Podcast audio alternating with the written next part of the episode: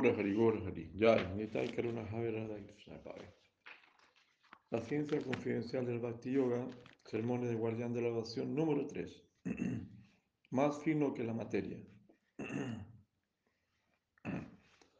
Encontramos que ciertas escrituras, tales como los Upanishads, proporcionan simples afirmaciones sin rima o razón, sin explicación o justificación. Esto se debe a que tal conocimiento está indicado para el nivel superior, donde no existe posibilidad de ningún engaño.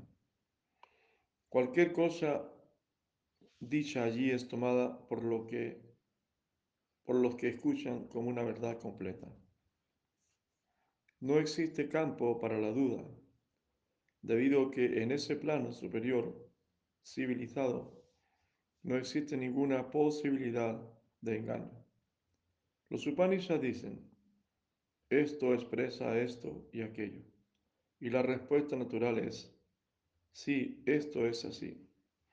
No existe tarka, razonamiento, ni duda o algo por el estilo, porque el plano en sí mismo es tal que el engaño es desconocido. Así que, en el caso de los Vedas o los Upanishads, nosotros somos prevenidos. Asinta kalu yevava nastam karkena yoyayet. No apliques tu duda o tu razonamiento a ese plano superior. Es innecesario. Allí donde solo existe un diálogo sencillo y un trato imparcial, sin el problema que alguien quiera engañar a los demás. El engaño o los tratos parciales son desconocidos allí. Este es el nivel de los Vedas y los Upanishads, donde la rima y la razón son innecesarios. Pero en un estado inferior, el Smriti y los Puranas vienen a dar su consejo de otra forma. Los Puranas son como amigos aconsejándonos. Haz esto y serás beneficiado. Ellos dan ejemplos. Esta persona actuó de esta manera y obtuvo un buen resultado. Pero esta otra hizo cosas malas y recibió malos resultados. Así mi amigo aprende de esto. Luego el Shruti viene en ayuda nuestra para mostrarnos cómo aplicar estas verdades en nuestra vida diaria. El Kapya también se aproxima a nosotros y viene de una manera muy dulce, como una esposa afectuosa, aconsejarnos. Haz esto, será muy bueno para ti. Pero los Vedas toman otro enfoque. Ashintya kalu yevava nastam karkena yoyayet. Este asunto no cabe dentro de la jurisdicción de la duda, el razonamiento o demás. No arrastres estas cosas sucias dentro de esa esfera. En una conferencia di un ejemplo para ilustrar esto. Una madre da un dulce a su hijo. Ella pone este en su mano, pero él dice, oh, esto puede estar envenenado. Debo ir al laboratorio y examinarlo. Esto es algo deplorable y es un tipo muy bajo de civilización, donde tal actitud prevalezca. Pero en ese plano donde el afecto y el trato imparcial son desconocidos. Tarka, vichara y yukti. La discriminación, duda, examen o inspección están todos presentes, pero esa es realmente una vida abominable. Existe Krishna Smriti y su opuesto Deja Smriti. Alguien que no tiene conciencia de su cuerpo material, no posee una conexión material mundana. Nosotros estamos conscientes de nuestro cuerpo material, por eso hemos entrado en conexión con la atmósfera del mundo material. Si somos independientes de este cuerpo material, entonces no tendremos conexión con el mundo mortal. Este es el instrumento entre el mundo material y el Atma, el alma. El sistema mental efectúa la primera conexión, luego viene la conciencia del cuerpo. Después que Sukadeva Goswami terminó de dar su disertación sobre el Bhagavatam, en su conclusión, él advirtió a la audiencia, especialmente a Maharaj Parishi, le dijo: «Oh rey, no pienses que vas a morir. Abandona esa conciencia animal, elimínala completamente de tu mente y no permitas que tu atención descienda a ninguna concepción material. Permanece en tu propia concepción del alma. Toma tu posición firme allí. ¿Por qué te permites bajar a la concepción de esta materia? El mundo, tu cuerpo y todas estas cosas, eso es innecesario. No permitas que tu atención descienda hacia esta conciencia material. Tú eres independiente de esta. Piensa en tu alma, los logros y prospectos superiores. Tus transacciones deben ir siempre hacia arriba. Cíñete hacia eso. Tú, el alma, eres independiente de la materia. Libre de la materia, podrás vivir y actuar felizmente. Pensar que no es posible estar sin un cuerpo material es conciencia animal. Pasu Buddhi. ¿Qué es esto? ¿Por qué te permites venir a esta conciencia material, la cual es mortal? No te permita descender, tomar experiencia de este mundo material. Esto es conciencia animal. Tú debes eliminarla, matarla. Pensar moriré es conciencia animal. Elimínala de una vez por todas. Al mismo tiempo trata de remontarte desde el alma y por encima de esta, y más allá hasta la concepción de Narayana, y hacia adelante a la concepción de Krishna. Trata de vivir en la conexión de Braya y de las divinas doncellas que se encuentran sirviendo a Krishna allí. Considera cómo ellas están determinadamente ocupadas en servir la dulce voluntad de su Señor. Cada una de ellas está siempre preparada y es el emblema del sacrificio.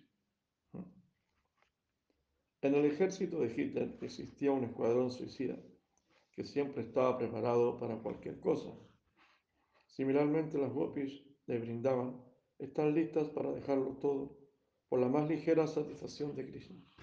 Ellas están preparadas para sacrificar al segundo de ser notificadas, no solo su cuerpo, sino la aspiración completa que tienen en conexión con él.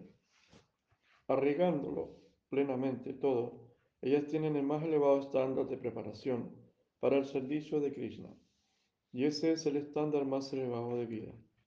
En ellas encontramos sacrificio al extremo, sacrificio por el bien absoluto, la belleza, bienaventuranza y éxtasis absoluto.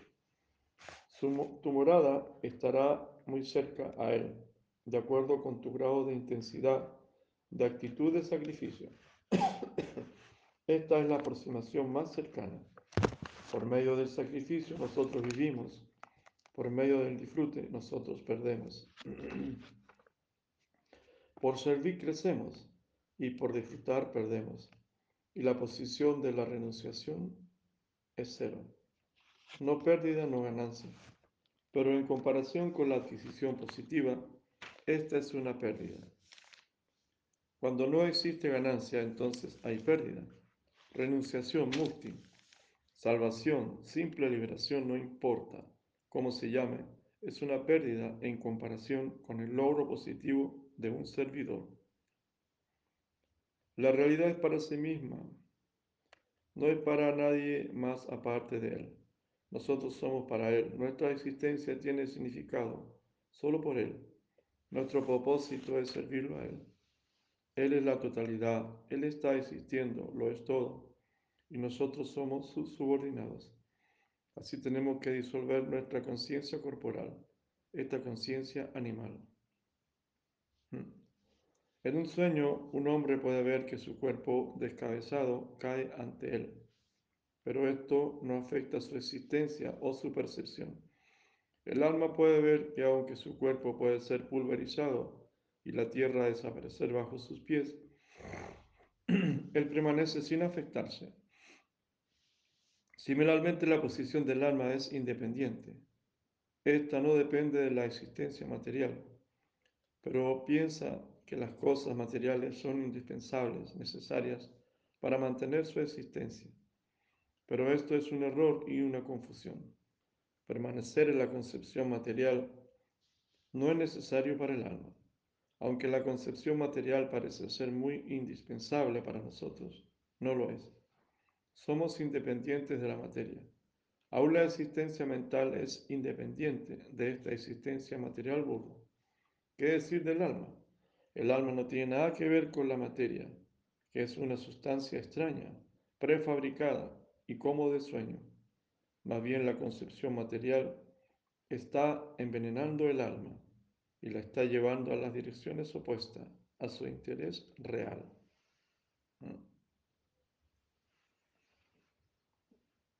Bueno, aquí una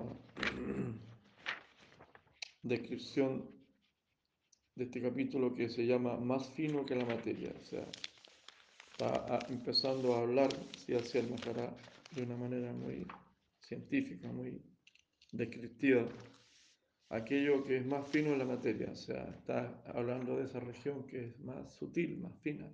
Existe...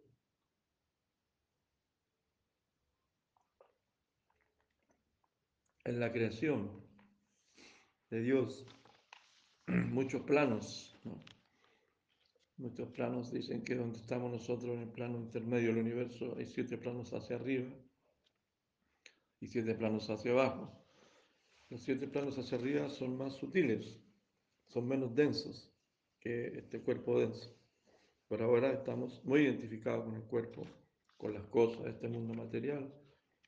En total, en general, no es fácil concebir este tipo de descripciones, llevarlo a nuestro criterio, a nuestra manera de percibir las cosas, analizarlo o aceptarlo.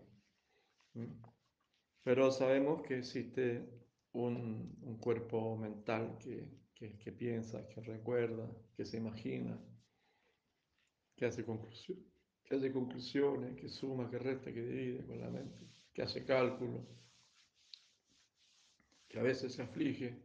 Y si el cuerpo mental te aflige, bueno, estarás afligido, sufriendo, si tú te identificas con esos pensamientos, que sueña también muchas cosas. Bueno, también está el cuerpo energético.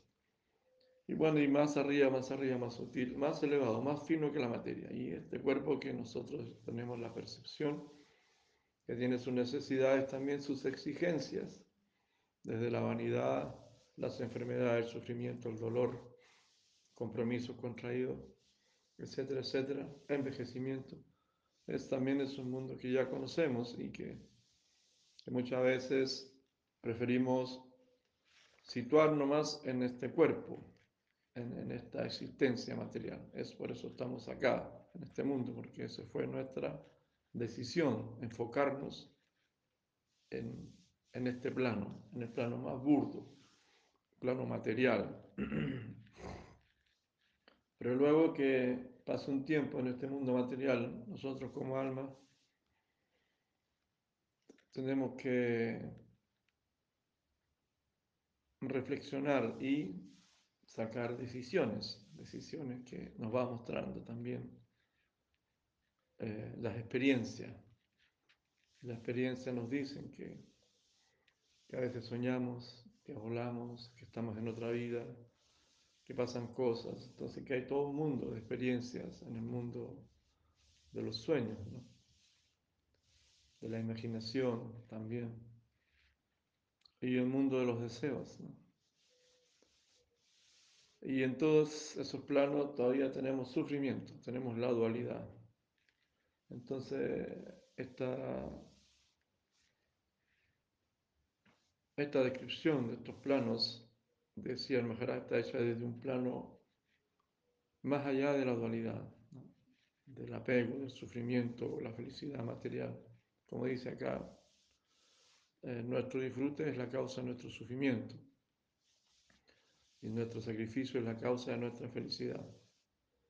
Entonces normalmente somos atrapados en este mundo, como almas atrapadas a través del disfrute de los sentidos, el disfrute sin conciencia, y ahí quedamos atrapados, enredados.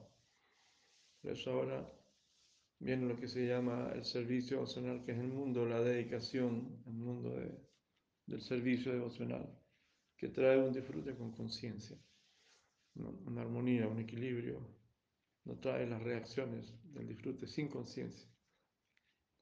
Entonces, al entrar a profundizar a lo que es la antimateria, ¿no?, o lo que es lo espiritual, aquello que es espiritual, entramos en un mundo prácticamente que se trata de aquello que hoy en día brilla por su ausencia en los corazones de las personas, que se llama la fe, ¿no? La fe que se va perdiendo cuando hay fe, cuando está esa mística, esa energía, esa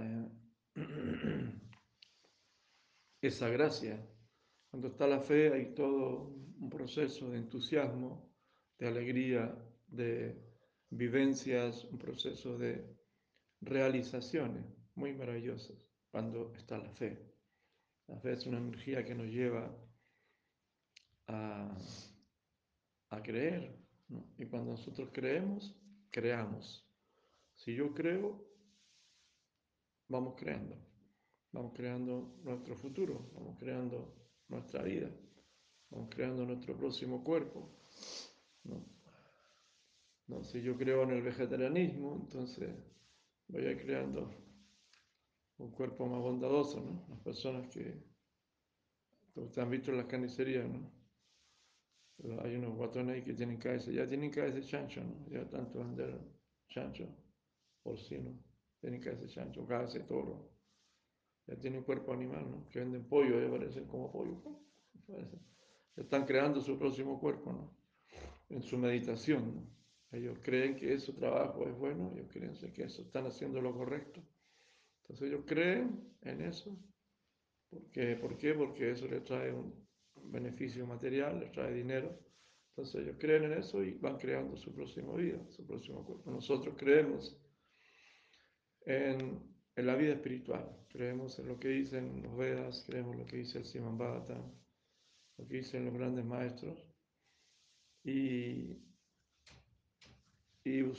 utilizamos nuestras capacidades espirituales, no están dormidas, a diferencia de las personas que están enredados en el mundo material, no utilizan sus capacidades espirituales, ni siquiera mentales, ¿no? Solamente son llevados, arrastrados por lo que es la energía del karma, la energía karmática.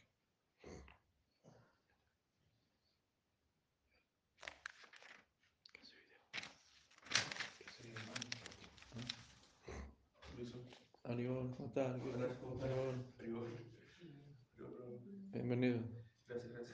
Cuando aquí estamos en el Ecuatruli del señor Jagannath, de Aguita, el Valle del Quí, una vez más, esperando el festival de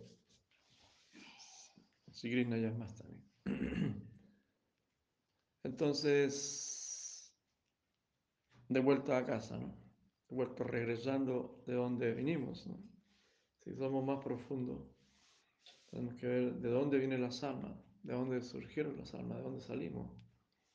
Tenemos que ir de regreso a la fuente, ¿no? La fuente original. Pero Krishna tiene un plan. Krishna dice, yo no solamente quiero que vuelvan a la fuente, a Brahman, a Tathagata, sino que vayan a mi casa, vengan a mi casa, donde yo vivo, a Brindavan, vengan para acá, trasciendan. Quiere que trascendamos todos los límites, ¿no? Esa es la invitación, trascender todos los límites del cuerpo, trascender los límites de la mente, trascender los límites del universo. Ese es el trabajo, esa es la cosa, trascender este mundo material con sus modalidades. Bueno, esto es para los que quieren trascender, los que quieren ir más allá de todo. Ellos que tienen esa inteligencia, ese llamado, esa inspiración. Hay muchas inspiraciones que nosotros tenemos en nuestra vida. Cada cierto tiempo vamos recibiendo diferentes inspiraciones para hacer diferentes cosas, ¿no? En el mundo de la cultura, del arte, de la espiritualidad, lo que sea.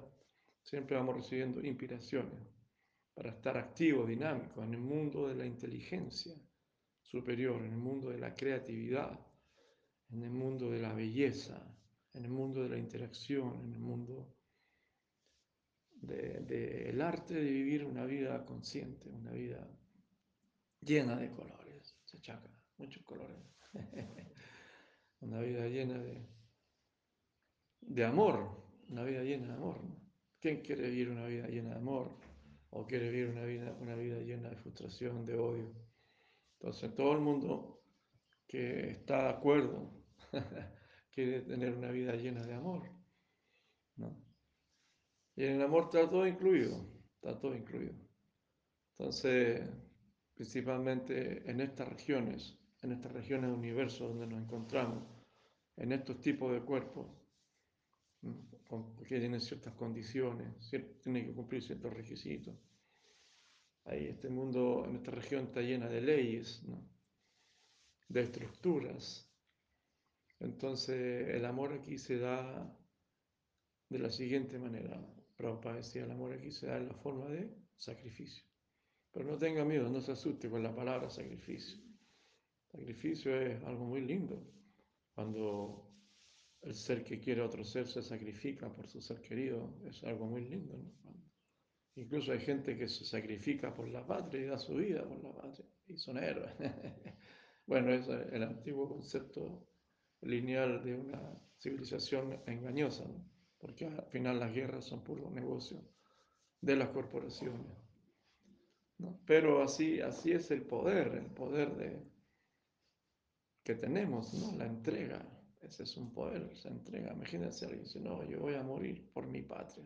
¿Cuánta gente ha sacrificado su vida por su patria? Por un ideal. ¿Cuánta gente sacrifica su vida por un ideal? Imagínate, si nosotros sacrificáramos nuestra existencia, en el buen sentido de la palabra, ¿no? No un sacrificio en la ignorancia, porque hay sacrificios que se hacen en la ignorancia. No, en la bondad trascendental.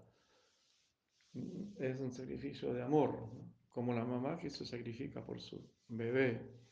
No, eso sacrifica, eso es un verdadero sacrificio. Entonces nosotros sacrificamos, o mejor dicho, dejamos de sacrificar la vida de tantas entidades vivientes comiéndonos. El primer sacrificio es dejar de sacrificar en nuestro plato a los animalitos que nos comemos. Ese es un gran sacrificio que no es ni un sacrificio, todo lo contrario. Eso se llama sabiduría, aprender, alimentarse, etcétera, etcétera. Bueno, aquí también Śrīdhara Mahārāja tocó los temas de las escrituras, de Smriti, de los Puranas, como en un nivel los Vedas, ¿no? Los Upanishads, ellos son absolutos, ¿no? Hay una región de conciencia donde las cosas son como son, te guste o no te guste, ¿no?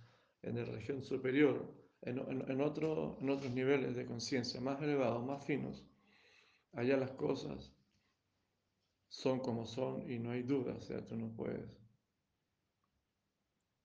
Por ejemplo, si tú quisieras ir al sol ahora, no, yo voy a ir al sol, pero vamos a ver si me voy a acercar al sol y le voy a decir al sol que no me queme, ¿no? Allá el sol, si tú te acercas con este cuerpo te va a quemar, porque allá este cuerpo no sirve, tiene que tener un cuerpo para el sol, ¿no? Un cuerpo súrico, como se dirá. Entonces, en regiones superiores no existe la mentira, no existe el engaño, no existe la ilusión. En el mundo superior de conciencia no existen, no se necesitan ni siquiera las leyes que tenemos acá, como no robar, no matar, no engañar, no mentir. En este plano burdo es tan degradado el plano que se necesita estar lleno de leyes, ¿no? Cosas así. como dice la Biblia, los 10 mandamientos, ¿no? No codiciar. Entonces, pero en los planos superiores no se necesita eso, porque allá todo es amor, ¿no?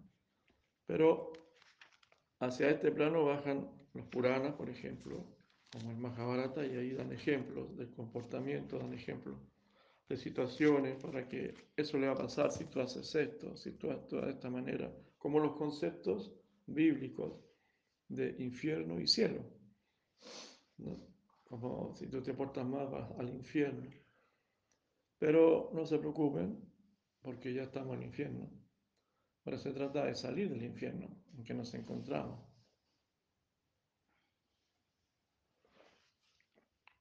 Todo depende de la conciencia. Todo se trata de la percepción de las cosas. El alma está observando, percibiendo las cosas, nada más. Entonces, de acuerdo al cristal que tú veas las cosas, vas a percibir. Se trata de elevar tu conciencia y cambia toda la proyección, cambia todo lo que tú estás observando. Cuando observas con una conciencia superior, todo se vuelve, todo te va transformando, todo está en movimiento continuo, todo este mundo atómico, fenoménico, atómico, es nada más que un continuo movimiento de energías. Entonces, de acuerdo a la conciencia, tú vas a sufrir o a estar bien. Por eso es importante el trabajo de la conciencia, de tu propia conciencia, de tu propio ser. Tú puedes estar sufriendo si estás lleno de deseos, si estás apegado, etcétera, etcétera, o frustrado, pero si tú elevas tu conciencia, todo eso se va a transformar, vas a tener respuestas, vas a ver las cosas de otra manera, completamente. Haz el ejercicio. Es el mundo de la conciencia de Dios, ¿no? O la conciencia de Krishna. Chaitanya significa conciencia, ¿no? Entonces, ¿cómo elevamos la conciencia? Bueno, la recomendada para nosotros, para el Señor Chaitanya, es cantar los santos nombres de Dios, cualquiera que estos sean. Hare Krishna, Hare Krishna, Krishna Krishna, Hare Hare, Hare Rama, Hare Rama, Rama Rama. De esa manera, el sonido es el alimento de la conciencia. Así como alimentamos el cuerpo con comida, alimentamos el intelecto con información, ¿no? Con conocimiento.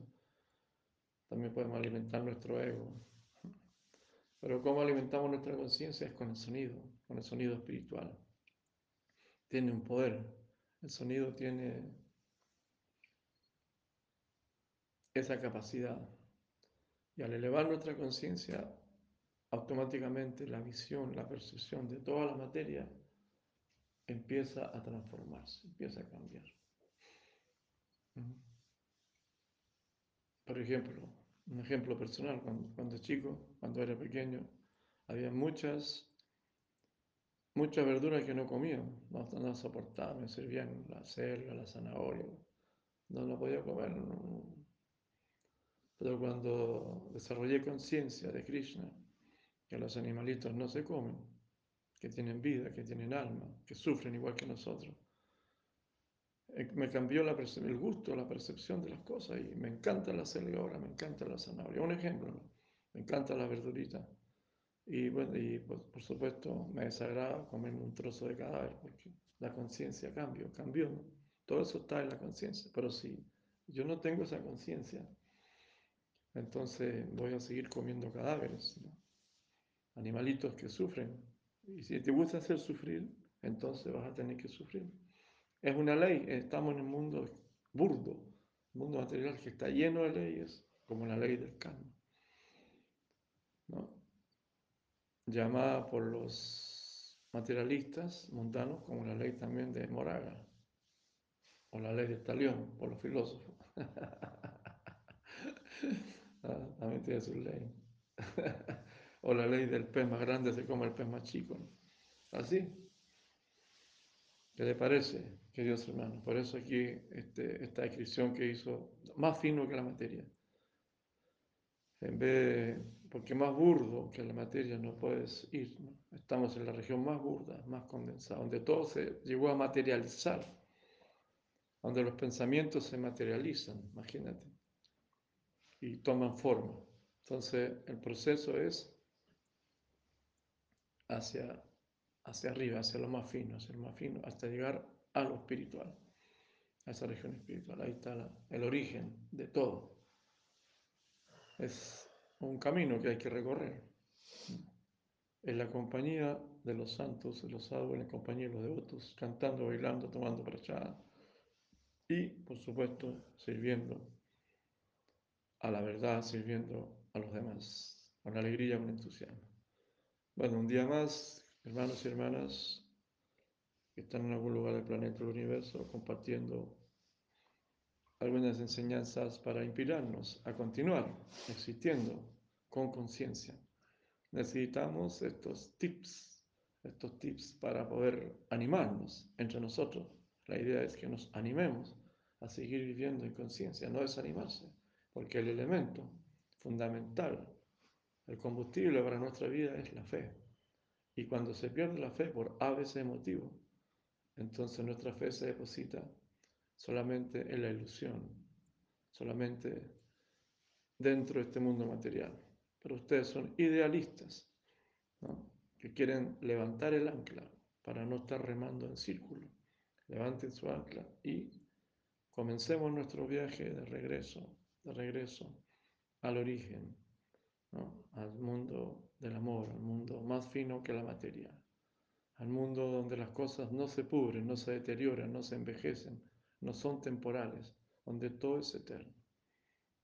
Al mundo espiritual, donde allá no es necesario ninguna ley de cómo acá. No matar, no robar, no asesinar, no violar, cosas así. Allá todo es como tú te imaginas, ¿no?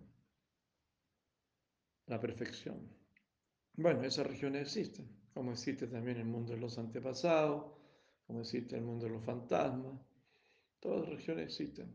También existe el mundo espiritual.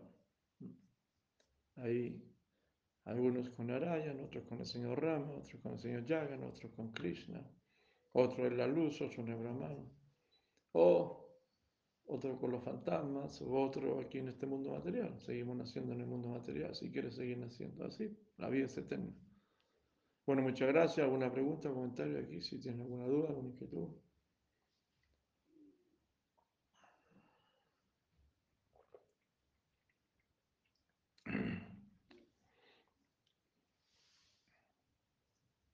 Bueno, Gaura Primanandi, Haribo.